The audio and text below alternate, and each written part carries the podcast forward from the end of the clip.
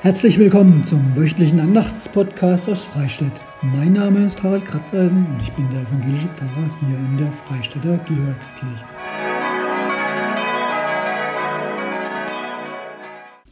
Schön, dass du, dass ihr wieder dabei seid beim wöchentlichen Andachtspodcast aus Freistadt. Herbst ist es dieses Wochenende definitiv geworden. Wir feiern Erntedank morgen am 27. September. Ein wenig Frühstart müsste man meinen, aber anders bekommen wir bei uns die Konfirmationen nicht unter. Hier in der Region werden jetzt überall die Konfirmationen nachgefeiert, die in der Zeit rund um Ostern wegen des Shutdowns nicht möglich war.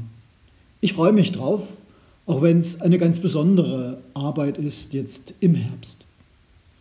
Ich freue mich auch über Erntedank, auch wenn es sozusagen etwas verfrüht gefeiert wird bei uns. Dazu der Psalm, Verse aus Psalm 104. Lobe den Herrn meine Seele, Herr mein Gott, du bist sehr herrlich. Du bist schön und prächtig geschmückt. Licht ist dein Kleid, das du anhast. Du bereitest den Himmel aus wie einen Teppich der du das Erdreich gegründet hast auf festen Boden, dass es bleibt immer und ewiglich. Du feuchtest die Berge von oben her, du machst das Land voll Früchte, die du schaffest. Du lässt Gras wachsen für das Vieh und Saat zu Nutz den Menschen. Dass du Brot aus der Erde hervorbringst, dass der Wein erfreue des Menschenherz und sein Antlitz schön werde vom Öl und das Brot des Menschenherz stärke. Herr, wie sind deine Werke so groß und viel? Du hast sie alle weise geordnet, und die Erde ist voll deiner Güter. Es warten alle auf dich, dass du ihnen Speise gebest zur rechten Zeit. Wenn du ihnen gibst, so sammeln sie. Wenn du deine Hand auftust, so werden sie mit Gutem gesättigt. Verbirgst du dein Angesicht, so erschrecken sie. Nimmst du weg ihren Odem, so vergehen sie und werden wieder Staub. Du sendest aus deinen Odem, so werden sie geschaffen, und du machst neu die Gestalt der Erde. Die Herrlichkeit des Herrn bleibe ewiglich. Der Herr freue sich seiner Werke. Lobe den Herrn meine Seele. Halleluja. Halleluja.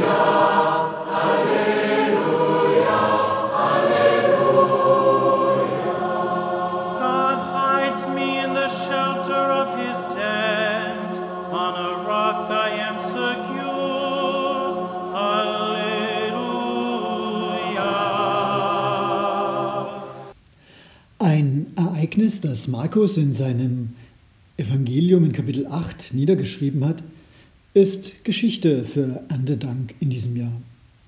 Markus schreibt, zu der Zeit, als wieder eine große Menge da war und sie nichts zu essen hatten, rief Jesus die Jünger zu sich und sprach zu ihnen, Mich jammert das Volk, denn sie harren nun schon drei Tage bei mir aus und haben nichts zu essen. Und wenn ich sie hungrig heimgehen ließe, würden sie auf dem Weg verschmachten, denn einige sind von fern gekommen. Seine Jünger antworteten ihm, Woher nehmen wir Brot hier in der Einöde, dass wir sie sättigen? Und er fragte sie, Wie viele Brote habt ihr? Sie sprachen, Sieben. Und er gebot dem Volk, sich auf die Erde zu lagern. Und er nahm die sieben Brote, dankte, brach sie und gab sie seinen Jüngern, dass sie austeilten. Und sie teilten sie unter dem Volk aus. Sie hatten auch einige Fische. Und er sprach den Segen darüber und ließ auch diese austeilen. Und sie aßen und wurden satt.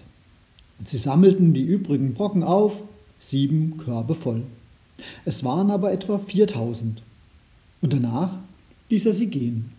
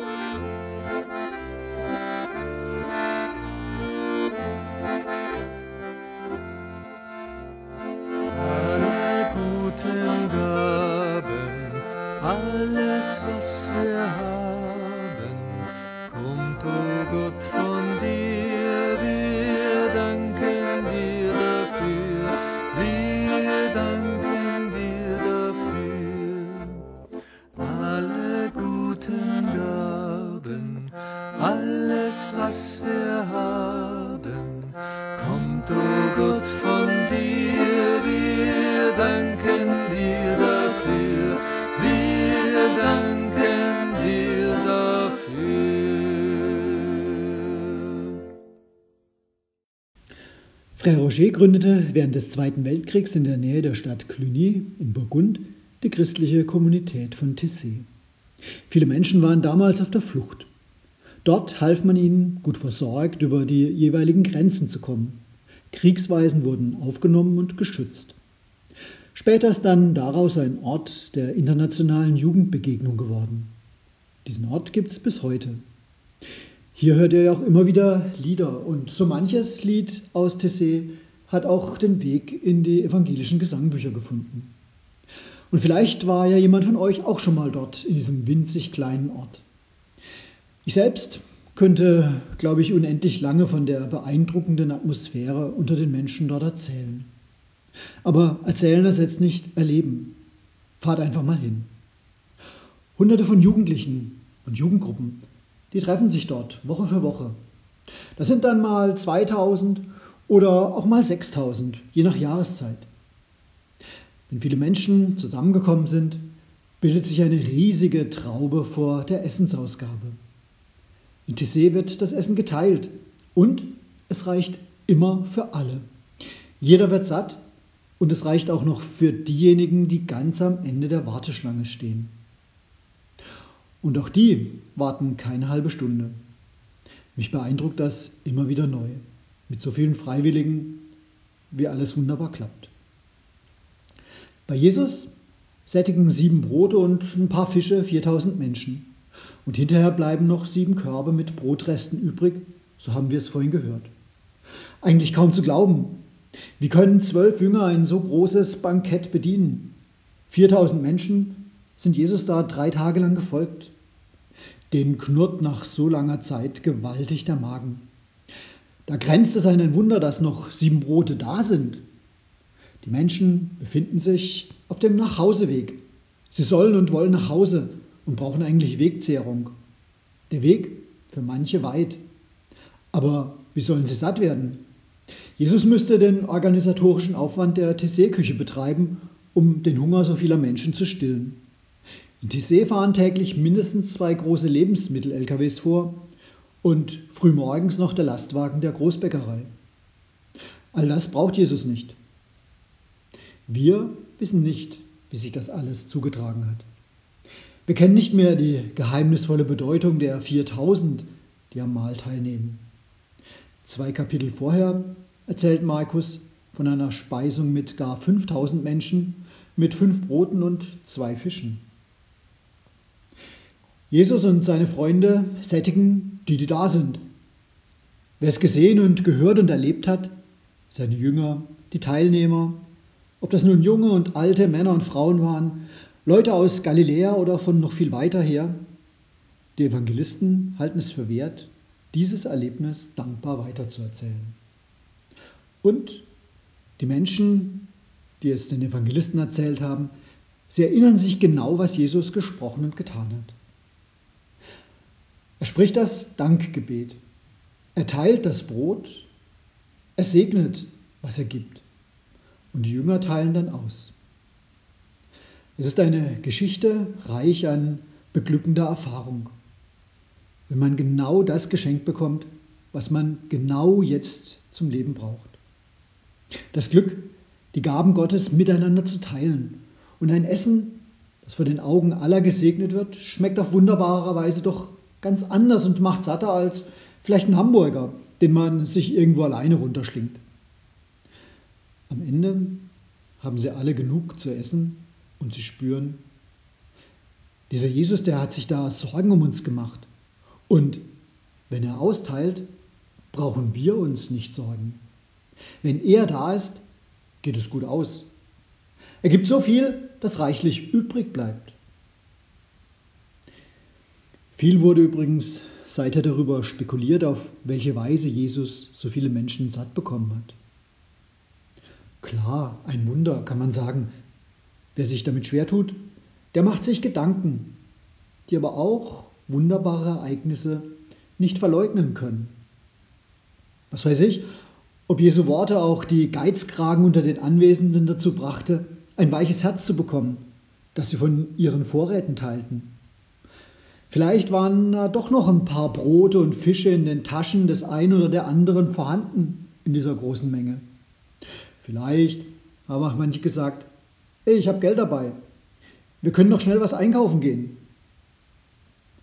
Vielleicht hat auch ein anderer gesagt, hey, Ihr habt doch einen weiten Weg bis nach Hause. Ich wohne hier gleich um die Ecke und meine Vorratskammern sind voll. Helft ihr mir beim Herbeibringen?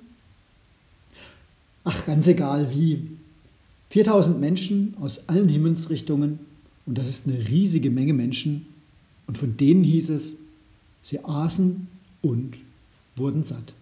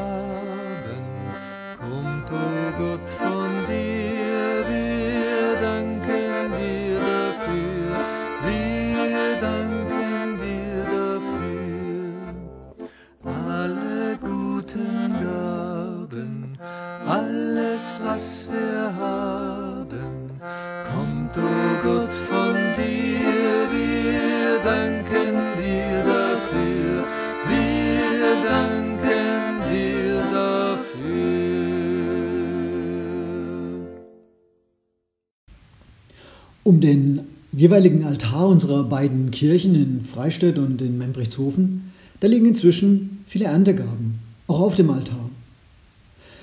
Wir dürfen nur dankbar sein für die Gaben, die dazu beigetragen haben, dass dekoriert wird. Aber sie werden nicht Dekoration bleiben.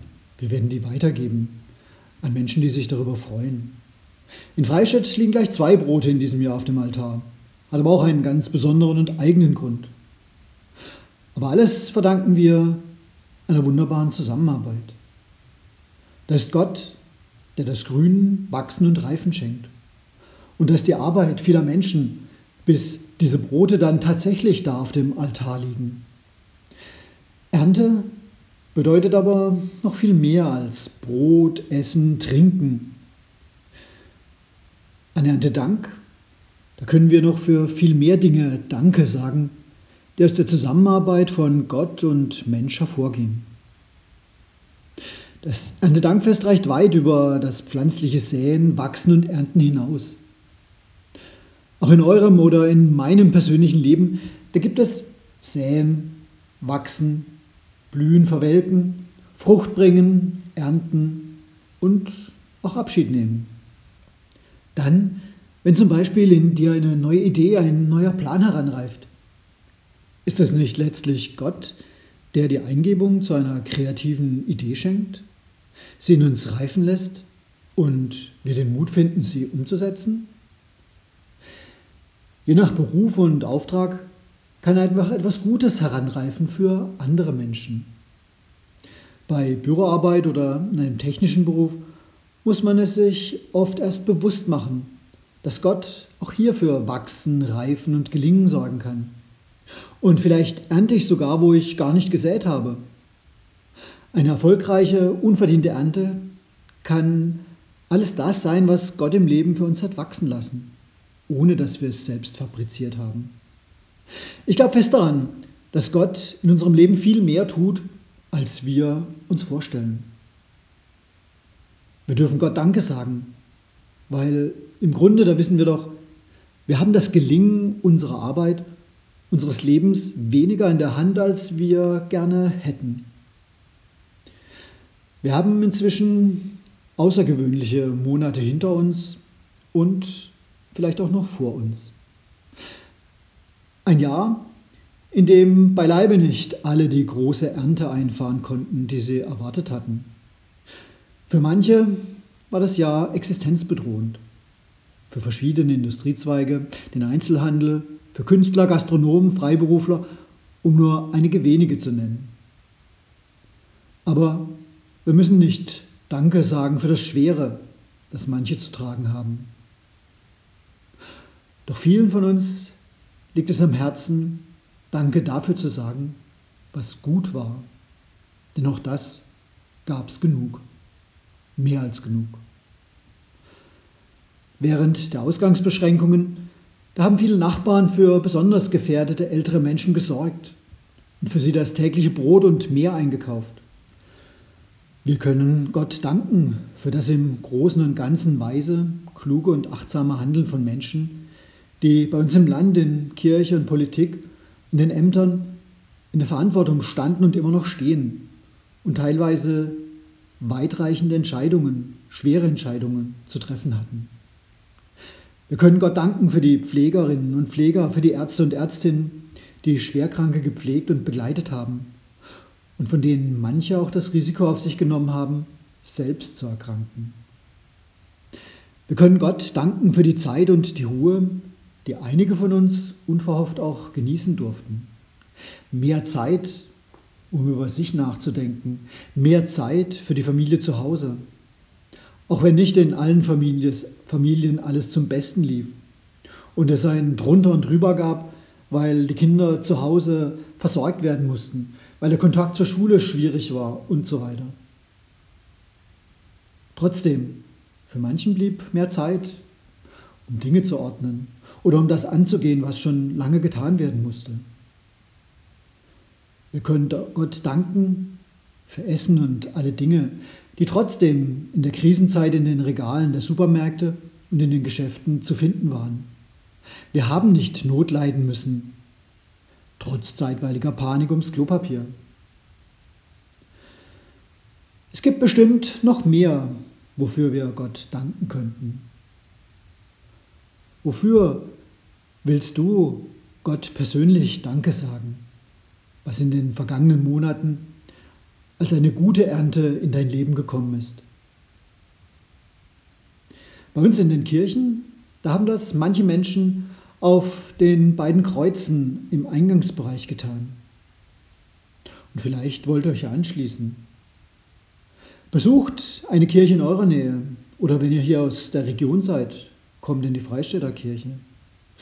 Fast in jeder Kirche gibt es irgendwo eine Wand, wo man seine Gebete hinterlassen kann. Hier bei uns sind es zwei schimmernde Kreuze mit kleinen Zetteln. Schreibt einen Dank an Gott. Oder wenn wie bei uns die Gebetsglocke läutet, dann halt inne. Sag Danke Gott.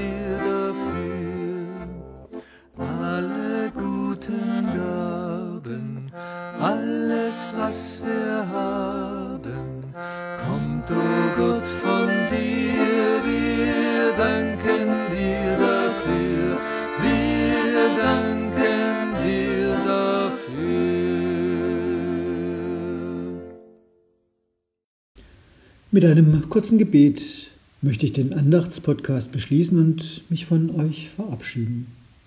Bleibt behütet am Sonntag und in der kommenden Woche. Gott, du unser Vater im Himmel, wir wollen für uns beten, denn du hast diese ganze Welt und uns erschaffen, uns das Leben geschenkt. Und so bitten wir dich für alle Kinder, Jugendlichen und Erwachsenen, dass es uns gelingt, gut, freundlich und gerecht miteinander umzugehen. Wir bitten dich auch für die Menschen, die nicht genug zu essen, kein sauberes Wasser haben, kein sicheres Dach über dem Kopf, dass sie Hilfe und Gerechtigkeit erfahren. Wir bitten dich auch für die Menschen, die unglücklich sind oder große Sorgen haben, dass sie jemand finden, der ihnen beisteht und hilft. Du unser Gott und unser Vater, du hältst die ganze Welt und uns alle in deinen Händen. Dafür loben wir dich. Amen.